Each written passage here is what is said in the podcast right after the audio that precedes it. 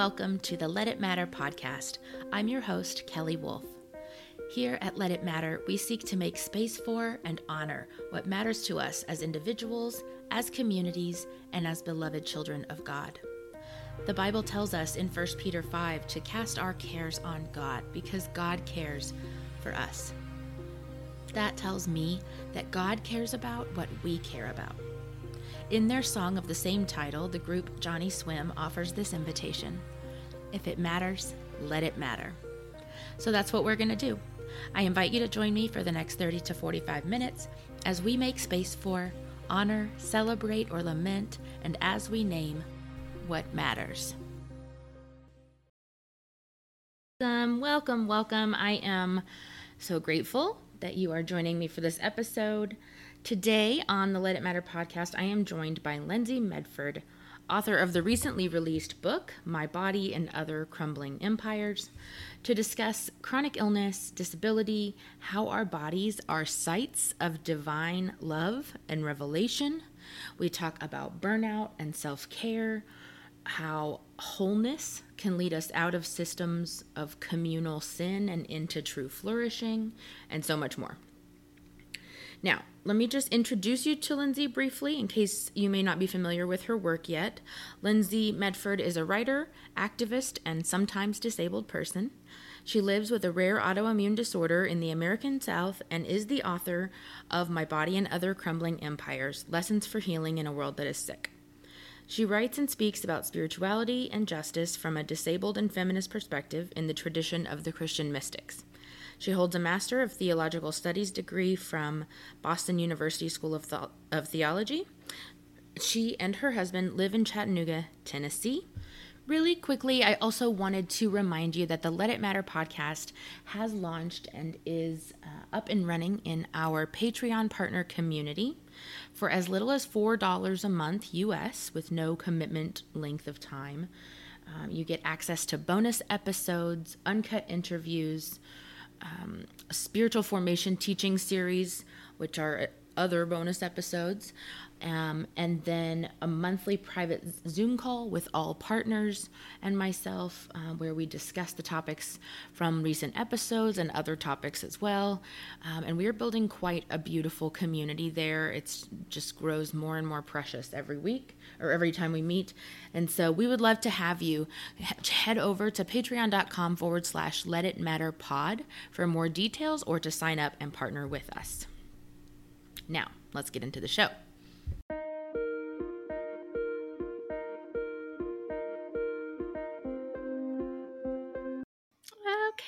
Lyndsey, thank you so much for joining me on the Let It Matter podcast today. I'm thrilled to have you here. Thank you for having me. It's exciting. It is exciting. I have to tell you, I have had your book sitting out sort of on my coffee table and kitchen table and stuff for a while. And this is one of the most beautiful covers of a book I've ever seen. and so I like it's just like table art that I keep leaving it out and about. It's so beautiful. I don't want to put it, it on the shelf. So it's great for that. Yeah, it's lovely. Um, so at this point in the episode, I will have given your bio and um, but I'd love if you could start us out by just telling us about your experience with chronic illness and disability. Um, sure. Sort of situate yourself in the context and um, and tell us a little bit of your story there. Yeah, I um, well, I was first diagnosed with a rare autoimmune vasculitis called Behçet syndrome when I was a pretty young child, um, and sort of coped. And somewhere in my teenage years, went into remission. And uh, as I was writing this book, I realized a lot of ways that that experience had shaped me as a child. But then, hmm. um, by the time I left college and went to school, grad school, and did other things, I had really almost forgotten about it. I I remember I was dating my husband now for a while before I was like, oh, by the way, this really bad thing could happen to me at any time. Oh, um, yeah uh, which it did like a couple of months after we got married. Mm. So that's cool for him. oh, um, I'm so sorry. So I was 26. I had been out of grad school mm-hmm. and we moved to from Boston to South Carolina. Um, totally new town. Uh, left. I had a job, but it was all remote. We didn't know anybody in town. Had just gotten married, and my like knee stopped working. My mouth got full of ulcers, and um, I pretty quickly realized what this was and went to the doctor and assumed like kind of in the same way I did as a child that like someone was gonna fix this for me. Mm. Um, mm-hmm.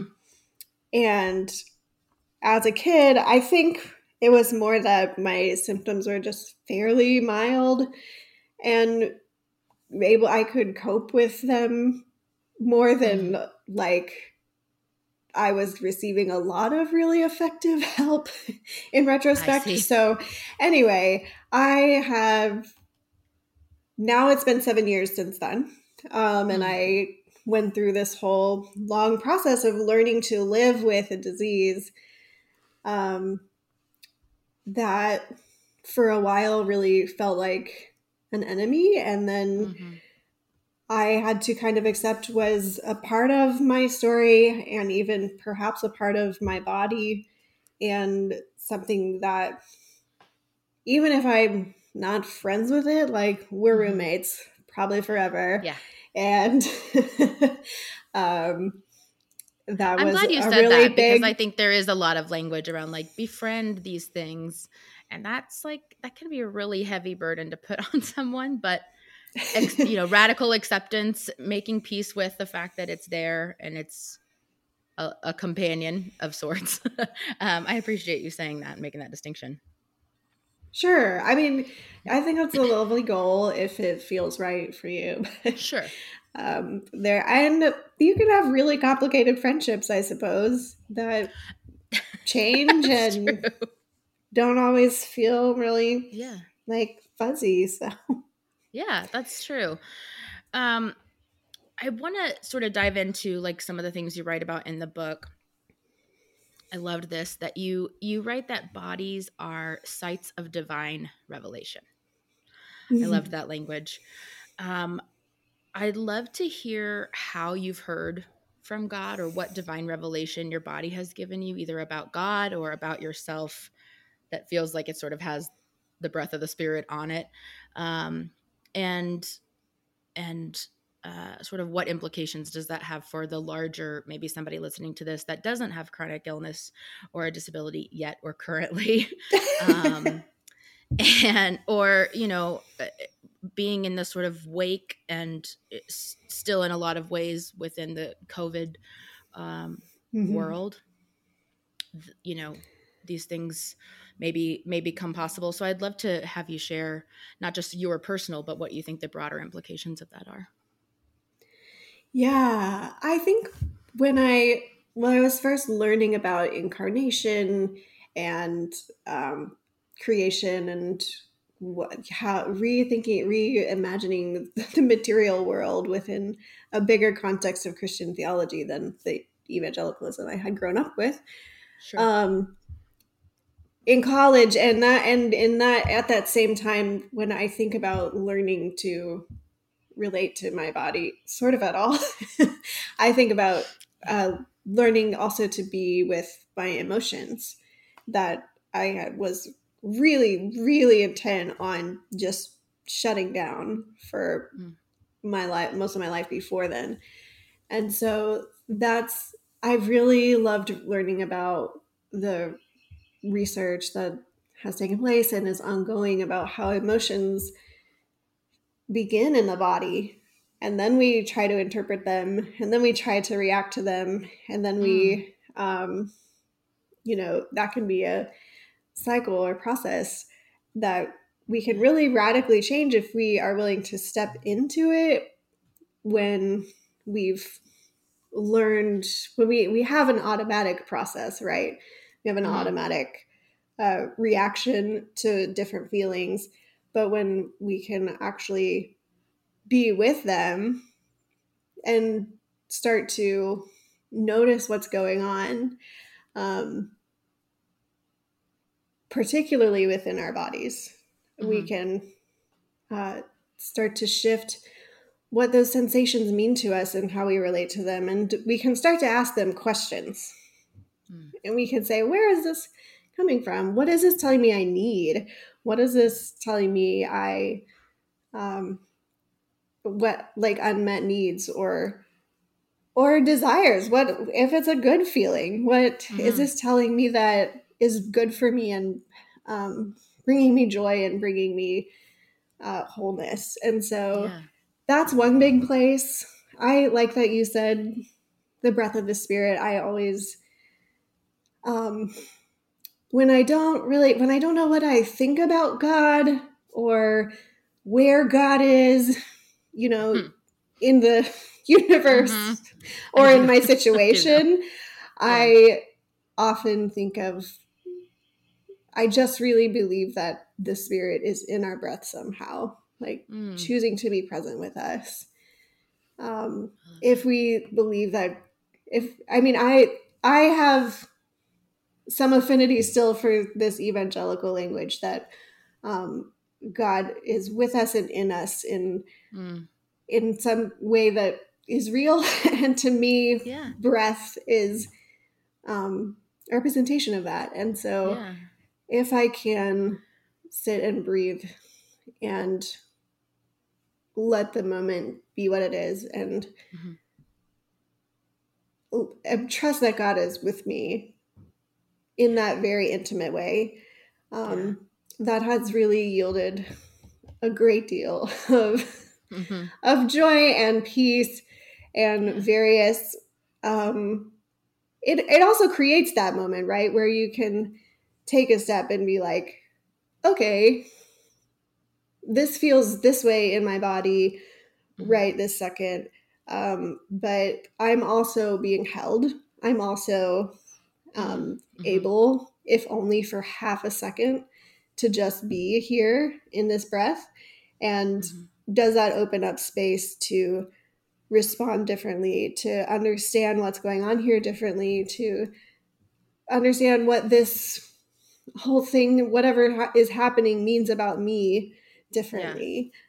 Yeah. Um, I love that yeah. you said that about um, about the language choices. I get a little bit of an eye twitch about some about most evangelical language or Christianese, but sure. I also was a really like I'm a charismatic and so yeah. that kind of language, you know, with a seatbelt on and without abusing it and things like that. But for my own self, without it forcing it on other people, I'm still a charismatic. I still pray in tongues. You guys, sorry that you've been listening to this for five months and you're just finding this out. Um, but, um, but uh, I, um, but when I was looking for alternate language, um, like in the you know in the prayer books and the liturgies and stuff it's such male heavy language the father the son and sure. the holy spirit he he he he him him him so i i have a book called the book of uncommon prayer mm-hmm. and the gloria they have given alternate language to which the gloria being glory to the father to the son to the holy spirit as it was in the beginning is now and will be forever say that all the time in the episcopal church the way they wrote it is Glory to the one who brings all to birth, to love's embodiment, and to the sacred breath, mm. primal, present, and eternal. And oh, I wow. love that language. It just made me think of that when you said that about like the about the breath, the spirit, like that it can be it can be your first choice of language and it can also be the alternate language that pulls you back to it's still God giving us those words, I think, saying it's okay it's okay for where you come at it you know what I mean, where you get yeah. it from. Um, but you'll get here all the same. Um, so anyway, yeah. I just appreciated you you sharing that. And uh, would you give us a little bit of an example? Um, so you kind of explained it sort of uh, broadly. Would you sort of like put flesh and bone on it? So like, where's an example in your life where something you have you have had a cue or a message or a sensation or an emotion or something within your body and sort of received that as a, a, a, an invitation from God in some way. Yeah. Well, I did want to mention there's that's like a micro piece, and then there's also a macro piece of like it mm-hmm. also from that experience, I started to ask my body on this bigger scale of chronic illness, like, what if, what if these symptoms are actually telling me something needs to change and not mm-hmm. just that, like, I, my body is broken and bad. wrong. Yeah. yeah. Yeah. Um, but that maybe there's a, there's more to that story. Uh, being, mm. and that story might be being told by my body. And so that was more of an ongoing process of listening mm. and learning. But I love that. Um, as far as the, I guess I'll just go go there with a really intense example of this prayer prayer piece. It was, a, and this was a couple years ago too. Um, that I was in this place. Uh, it involved internet shaming. um, it involved mm-hmm. my like core core beliefs about myself in an enneagram sort of way and mm. um, i was really thrown into just like utter turmoil um, by this online shaming experience for mm. like a good i mean it it really kind of halted my life for a couple of months and it was really mm. super intense for a couple of weeks and but i it was really painful obviously uh, and it i really am grateful for that experience and i'm grateful that i but only probably only because i had these tools to move through it at that time yeah. where i could say there was a lot of like sitting cross-legged by my back door to look out at the trees and being totally still and saying god i feel so ashamed and i don't know if i can ever move forward from this in the way that i ever expected to my life to be and hearing god say you can be ashamed it's fine. Mm. You know, we can be here and be in this. Um, we don't have to, you know, my mind was racing to figure out if my my life and myself were justifiable and if mm. I had mm. done if I had really done these horrible things or not. And it was actually by be just being with that breath and being like, this is the situation. Mm-hmm. and God is here. God's not trying to like change it or fix it right this yeah. second. Yeah. Um that I was able to I really experienced the grace of God in that as well. That like maybe you are a horrible person and mm-hmm. we're still we're still here and it's I still love you. mm. Um and then uh, kind of the the other side of that was also in all of this like um alternate fear and anger and sadness, I just walked. I walked miles and miles and miles. Mm-hmm. Um, and that was again letting my body have its what it needed to move all of this through. Yeah. Um, and connecting with God in a different way. Um, yeah. And but also again, being these were both being outside was really crucial as well. I think I mean if you think about even just the word, you know, the word used in the Greek for the spirit, it's breath and wind. Um, mm-hmm. and so there's like a nature a, a macro level and then there's a micro and internal level to it. Um, I love that. That's really sweet. Thank you for sharing that. I'm so so sorry that that happened, but I appreciate you sharing that. Um, just I just keep picturing like a listener saying like, "Man, I'm there right now." Or I've just been yeah. there and I feel like I'm climbing out still or or something. So that's um I feel like that's a hopeful thing to say like you can just be your whole self in front of God and with God and present to God. God is just as present to you and not clutching pearls or freaking out and everything's okay and you're still so beloved. um, I love that. Can you? I want to also talk about. You mentioned um, having that like question asking bigger questions like you know does something just need to change rather than is something broken or wrong or um uh or sick I, i'd love if we can to talk about burnout um mm-hmm. burnout self-care these things are like kind of buzzwordy especially like instagram graphics and yeah. stuff like that but they do really mean something um, and i really i really am a firm believer in like I mean, I'm going to hold on to the true meaning of something with bloodied knuckles if I have to. So, yeah. Um, I would love if you could talk about burnout um, and what we can learn from ourselves in that space um, and how we can uh, meet it if that's if that's where we're at or if we get there someday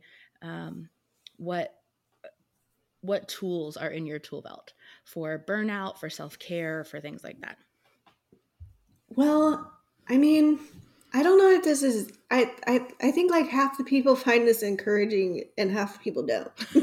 I because a lot of where this book even came from was that I had been trained in seminary to look at the context of things and ask deeper mm-hmm. questions and ask where did this come from and attend to power and attend to what what lies beneath what is what is a little bit hidden about the structure of our days and our lives and our institutions mm-hmm. and so when i started to realize that what i was experiencing was physical burnout um, i also immediately turned to this question as well of like what what is it about the shape of my life and my days? What is it about the beliefs I've been handed? What is it about um, the structures from which I'm supposed to supposedly profit and which other people profit from that have brought me to this place of totally unintentionally using myself up and mm-hmm. feeling thrown away. yeah. And um, so I think what's comforting about that is that so much so much of the language about burnout is like you got to stop doing this to yourself or uh, you got to add these five things to your to-do list yeah and then there'll oh. be self-care and they'll then it's you'll be able gentle. to cope um so it's helpful in that way and then it's unhelpful in the way of like some of these things are going to be outside of our control sure. and that's that's life and we all have to learn to live with a lot of systems and structures that are that's that right. way um so i wouldn't i don't know that i am like i didn't want to write a book about self-care because i didn't have anything new to say you know even mm. um you know, yeah, it's like take your pills, go outside in the sun, go to bed, Drink your water, sleep, unclench your jaw. I will say these are acts of care and of maintenance that um, those are categories of things we don't count in like capitalism in the lion in the patriarchal sort of lionizing of pioneers mm-hmm. and in terms of even in terms of what we literally will pay for um, yeah. care and maintenance don't don't land high on that list and that's there's kind of a cycle between we don't pay for them because women and people of color traditionally do them. And then also um, women and people of color traditionally do them and we don't don't pay for them. And yeah. um, however what we will sometimes preach when it's like advantageous for some reason we mm-hmm. will preach that these are like deeply necessary. These are totally crucial elements of making anything run and we um, we believe that on some level and then we don't practice it in our lives so whether it comes to mm-hmm. caring for and maintaining our bodies or our families or who who makes the coffee and orders cake for Chad's birthday at your mm-hmm. office, mm-hmm. we don't actually fully recognize how deeply these things are sustaining us mm. until they are gone. Um, I, an analogy that I find for some reason has come up a thousand times lately is it's like rather than taking care of it when it's a light switch that doesn't work, we wait till the house is on fire. Yeah. like, and then it's really valuable. And then we're like, oh, well, this should be a priority. We should have been doing this all along. And then we mm-hmm. get well, and then we go back into burnout. I find it really fascinating too that we, um, like on a political level or a business buzzword level, we love to talk about sustainability now, but we aren't really, we're kind of fuzzy on the details and the elements of what, how that actually happens. And i and mm-hmm. i hear sustainability over and over and over and i hear care and i hear maintenance so much less. And it's really fascinating to me yeah. how we even imagine sustainability without those things. Yeah. Um I, I want to shift gears just a little bit. You write in the introduction of the book about this sort of dance of interdependence within like individual and societal systems, about communal sin and separation and wholeness, integrity. There's this whole section about that that blew me away. I just loved the way you sort of broke it down. Um, first, can you talk about what wholeness means to you and how you write about it in the book? Um, and then I'd love if you could add how it's the opposite of concepts like communal sin and separation. Yeah, and this is a great follow up to self care because, like, I still hear self care, and I think, okay, how do I, how do I pour more into myself that ends at the mm-hmm. at the edges of my skin, right? And yeah. part of the one piece of that puzzle is like actually building sustainable community, being able to ask for help, mm-hmm. setting up our lives however drastically they may need to change so that we can access interdependence. Mm-hmm. Um, you know, particularly as a sick person, but all of us need other people. And so, and I think that is um, for when I say wholeness, that is what I mean. Like, we, none of us there's no such thing as being whole and being isolated at the same time in mm. the um, in the Bible or in the Christian imagination. Or I really, I really tr- believe in the the structure of the universe, but um, so wholeness is not just found in one thing being, you know, self-contained. Wholeness, mm-hmm. um, particularly in the Hebrew imagination and language exist in the relationships between things and mm-hmm. we we exist in our relationships with other people to yeah.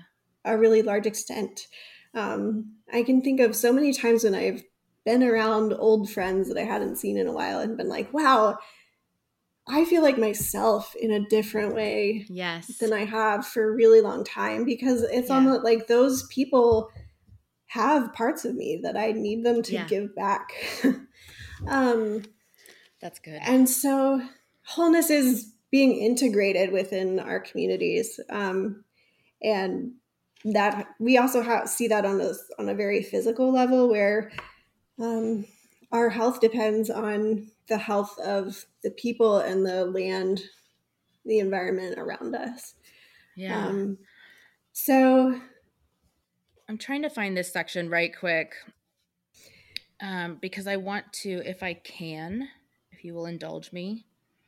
Um, I'm not going to read like two pages, but I do want to find this little section. Okay. Um, in the introduction on page 14 of the hard copy book, um, at the bottom of the page, you say Lisa Sharon Harper describes God's dream for the world, this state of justice and peace among quote, a web of relationships that overflowed with forceful goodness, end quote, and names it as shalom, the Hebrew word for peace. I refer to it using one translation of shalom, wholeness. In doing so, I deeply do not wish to imply that if we are not physically, quote, whole, or feel emotionally or spiritually, quote, broken, we cannot live out God's dream for us. Instead, I want to point out an, oppor- an opposite reality. Despite what individualism, consumerism, and capitalism tell us, we are interdependent down to our very being, and we only experience true wholeness when we experience relationships that are radically for the flourishing of others. By reminding us of this truth and drawing us into interrelationship, our weaknesses, losses, and lack can actually lead us to greater wholeness than that of the person who seems to have it all together, but does so alone. Wholeness is like integrity. A shorthand definition for integrity might be truth telling or honor, but the word itself paints a more vivid picture of a well integrated person whose life is accountable to their views and supported by a deep internal consistency you go on to talk about like integrity not just at a personal level but at a more communal level and how that mm-hmm. addresses mm-hmm. our communal sins against one another and sin is sin is one of those words that i have like a little bit of an eye twitch about sure. not that i think it doesn't exist not that i think it's um not real or anything but it's just i just am um i'm still detoxing from the overload yeah uh, let's see, that I left four years ago. Um, but I loved the way you talked about communal sin because that I I have a box for that. I see it. I see it in my own life mm-hmm. in the ways that I participate in it. Unfortunately, the ways that um, you know I see on the news every day. Can you yeah. Uh, just sort of on that on that uh, marriage of wholeness, integrity, shalom, talk about how that specifically addresses separation and communal sin? Well, we when we talk about these things like burnout that like we both participate in and they're not our fault and we have some agency in them and we cannot control them ultimately um, i mm-hmm. think this is a really helpful frame for moving through that um, in in integrity and in relationship and i guess sorry, I didn't mean to cut you off, but really quick, we should probably say what we what you mean by communal sin. The way that I kept yeah. thinking about it was like all these unintended consequences of our actions. Like we buy coffee at the store, but that coffee is, um, you know, there's there's exploited child labor, migrant labor somewhere else that's from the company, and people aren't getting paid enough. It made me think of the Good Place. I don't know. Did you watch that show? Yeah, it did. Mm-hmm and how like no one at the end could get into the good place because of all the unintended consequences environmentally um, within capitalism within uh, personal relationships just all these sort of butterfly effects of our one decisions and how we you can't just cease to live and also that leaves us in a place of um, uh, communal sin sometimes. Yes. No exactly. Um, exactly. We we don't it's it doesn't it doesn't even sometimes it's someone's fault it doesn't have to be anyone's fault. And the, and these are um where i was introduced to this idea was from a class about leviticus. So that's really thrilling. Um mm. there the in leviticus the priests are there's all kinds of there's several kinds of sin offerings and one of them is for communal sin and mm. unintentional sin and um there's it's saying you know we do things we do things particularly we do things as a collective and we're all trying our best and we miss the mark right and mm-hmm. we um we fail to actually we fail to actually act in in integrity with what is really true about the world and we are limited and our perceptions are limited and the you know it is on a on a collective level it is undeniably our fault you know climate change is our right. fault it's our fault it's not my fault right um but right. collectively we that doesn't we are able to take responsibility for that if we step outside of an individualism mm-hmm. that we're used to and so that idea of communal sin has just has been really helpful for like i said for moving through these both and situations and where i think in a lot of like justicey spaces there's so much uh, pressure to take responsibility for things it's really hard to be clear about where that responsibility begins and ends or mm. or where where what the responsibility really is because sometimes it's like it seems clear what the solution is but there's actually like a much deeper call if we're trying to pursue real wholeness mm. to be to be different in again in our relating with things in, on a much deeper level than mm-hmm. like you know putting your aluminum cans in the recycling or right. or do like doing these same political actions over and over and over that feel really futile maybe they're mm-hmm. they to some extent they are futile because the system is messed up and then how we have to look deeper at how we're relating to that system and how we're participating in it in a way that might mm-hmm. nudge it towards a better place that's so good. Um, I have always been so taken with shalom. It feels mm-hmm. like I don't want to substitute it with an English word. It feels like it's bigger than the English words we have. It's not quite just peace. It's not right. quite just. Uh, I think wholeness is probably the closest I've heard as a as a um, an English translation of the word, um, but I, I love what you said that shalom sort of exists and wholeness sort of exists within relationship.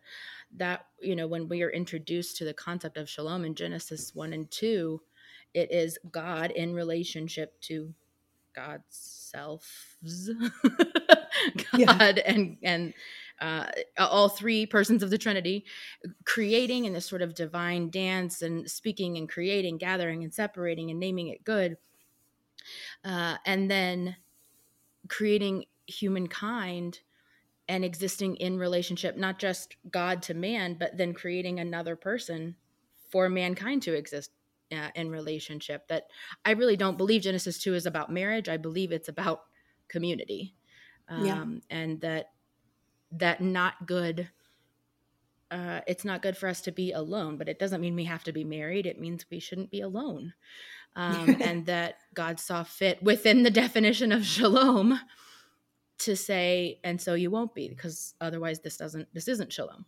Um, and I loved the way that, like, just thinking through that and how you were talking about the, um, uh, the sort of interdependent, like how we are all interdependent on one another, and uh, in order to affect change, in order to, mm-hmm. um, even to sort of get outside of our mental spaces of individualism and capitalism and performance and patriarchy yeah. and empire and all of those things. Um, and so i really appreciated that. All right. So my uh, the last question in this in this conversation and then i have a question i'll ask sort of every guest. Um, in writing about jesus what would you say are jesus's um, what makes Jesus's way of doing justice different than um, the culture that surrounded him at the time, than our mainstream culture, um, that that actually affects change, that it's actual justice and not performative or not, uh, uh, you know, covering over the wounds of my people lightly, saying peace, peace when there is no peace. Um, yeah. What? How, how can you talk about that a little bit? You know, when we when we when i talk about feeling this sense of responsibility but then it's also really sort of amorphous i think a lot of times it's like i have to go out and find the lever that's going to shift or change this very specific thing right and yeah. we it's a I just want to say harder. my response is different. My response is it's too big, so I can't do any of it. So I shut down. Yeah, for And I sure. think those are like those are two pretty common ways to go with it. It's either to take it all on your shoulders or to just say I can't do anything because I can't do everything. Yes. And what is what is harder but also like far more hopeful is to first pay really close, careful attention to how we ourselves are participating in that system. Um, Mm. I think that Jesus did that. And I think Jesus also paid really close and careful attention to each person around him and to the workings of the things around him Mm. in in a way that is really it's intense it's hard it requires a, i think jesus was in constant prayer and constant reliance on god in part because he was paying Mhm. so much attention he was experiencing so much of that interrelationship that we Mm. often feel the need to protect ourselves from and so i think if jesus were preaching today i really think there would be a lot of people questioning well why haven't you gone to washington to talk to your senator about this Mm. or you Mhm. know why how can how dare you tell anyone else that they can't respond with violence to Mm. this like horrible oppression and yeah. um i think it's because jesus was actually doing what is i think ultimately his way is far more effective and Mm. it's so hard to measure and it's so hard to see in the short term Yeah. whether it's quote unquote working or not to um, to pay attention to listen to um, move with respect and rather than trying to impose our own um, priorities and Mhm. beliefs and solutions onto things outside of ourselves um, I love that you just said that. I as you were talking, it made me think of a story in Mark chapter 1 that I mhm. I felt like maybe it was sort of Holy Spirit insight one time when I was reading it, but Jesus cleanses a leper. I'm just going to read a few verses. Um, Mark chapter 1, verse 40. I'm going to read from NIV. A man with leprosy came to him and begged him on his knees, If you're willing, you can make me clean. Jesus was filled with compassion. He reached out his hand and touched the man. I am willing, he said, be clean. Immediately the leprosy left him and he was cleansed. Jesus sent him away at once with a strong warning See that you don't tell this to anyone, but go and show yourself to the priest and offer the sacrifices that Moses commanded for your cleansing as a testimony to them. And then, of course, the guy instead, he went out and began to talk freely, spreading the news. um, but I I've always sort of wondered why was Jesus doing that, and you have to it just an, a realization I got was you know a leper was already othered, already outside, already ostracized, already the the um the weird guy or the not accepted guy or the guy people sh- shrink away from. And I think if if Jesus had said like go go tell everyone that I just did this, yeah, you're cleansed.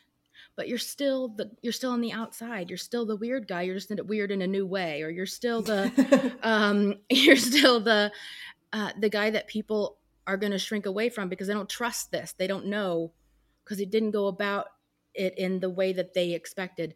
And I know Jesus doesn't do everything according to our expectations, but but that that little bit where it wasn't just the healing, it was the restoration to community. And then even that Jesus reached out and touched him. There was like this threefold restoration to not just himself, his wellness of his body, but to community and to to receiving touch and community from someone. Um, and so that just made me think of that when you were talking about Jesus sort of doing it the right way, like going about it in ways that we may not see uh, immediately. The guy clearly didn't because he went and did it anyway. Bless. um, but well, and that's a and, beautiful and that may not be a great interpretation of it, but that just, uh, you know, it had it, it is true whether it's what why he said it or not. It is also true that that would have been yeah. the case as we saw with the guy who was cleansed in in the book of John who they kick him out of the temple. It's the same right, exactly. Yes.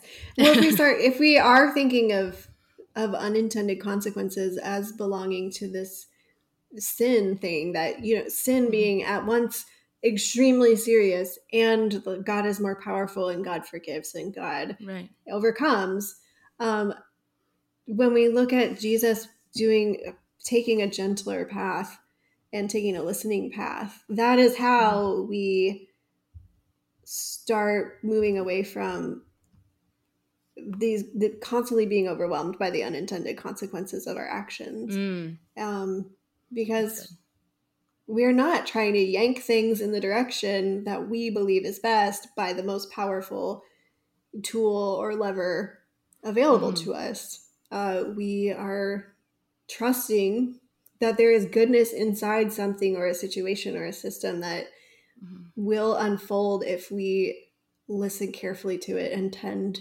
to what it needs to continue to grow. Mm. And to do so in conjunction with a whole community of other people who are also yeah. doing that. yes, um, which is complicated. which is complicated, and and you know, I don't think any of this is supposed to be easy, but um, but it takes that that off your shoulders at least that you're supposed to be the one sitting still or listening or taking it slow or um, yeah. going about a different path when you know that's i would say that's the call on all of us the last question i want to ask you here is something i'm sort of starting to ask all of my guests and it's you can answer it as seriously or as silly as short or long. What is mattering most to you right now? Oh wow. Um i there is only one obvious answer. I am six months pregnant and so i awesome. am re reorienting everything in my life around that and um it's really oh. really beautiful we we tried for three years and now they are here i knew that was part of your and... story so i'm thrilled to hear that for you yes um, thank and you yeah that's a great answer yeah, and I, you know, we could talk for the whole entire day about that, but I'll just, mm-hmm. I'll just say that.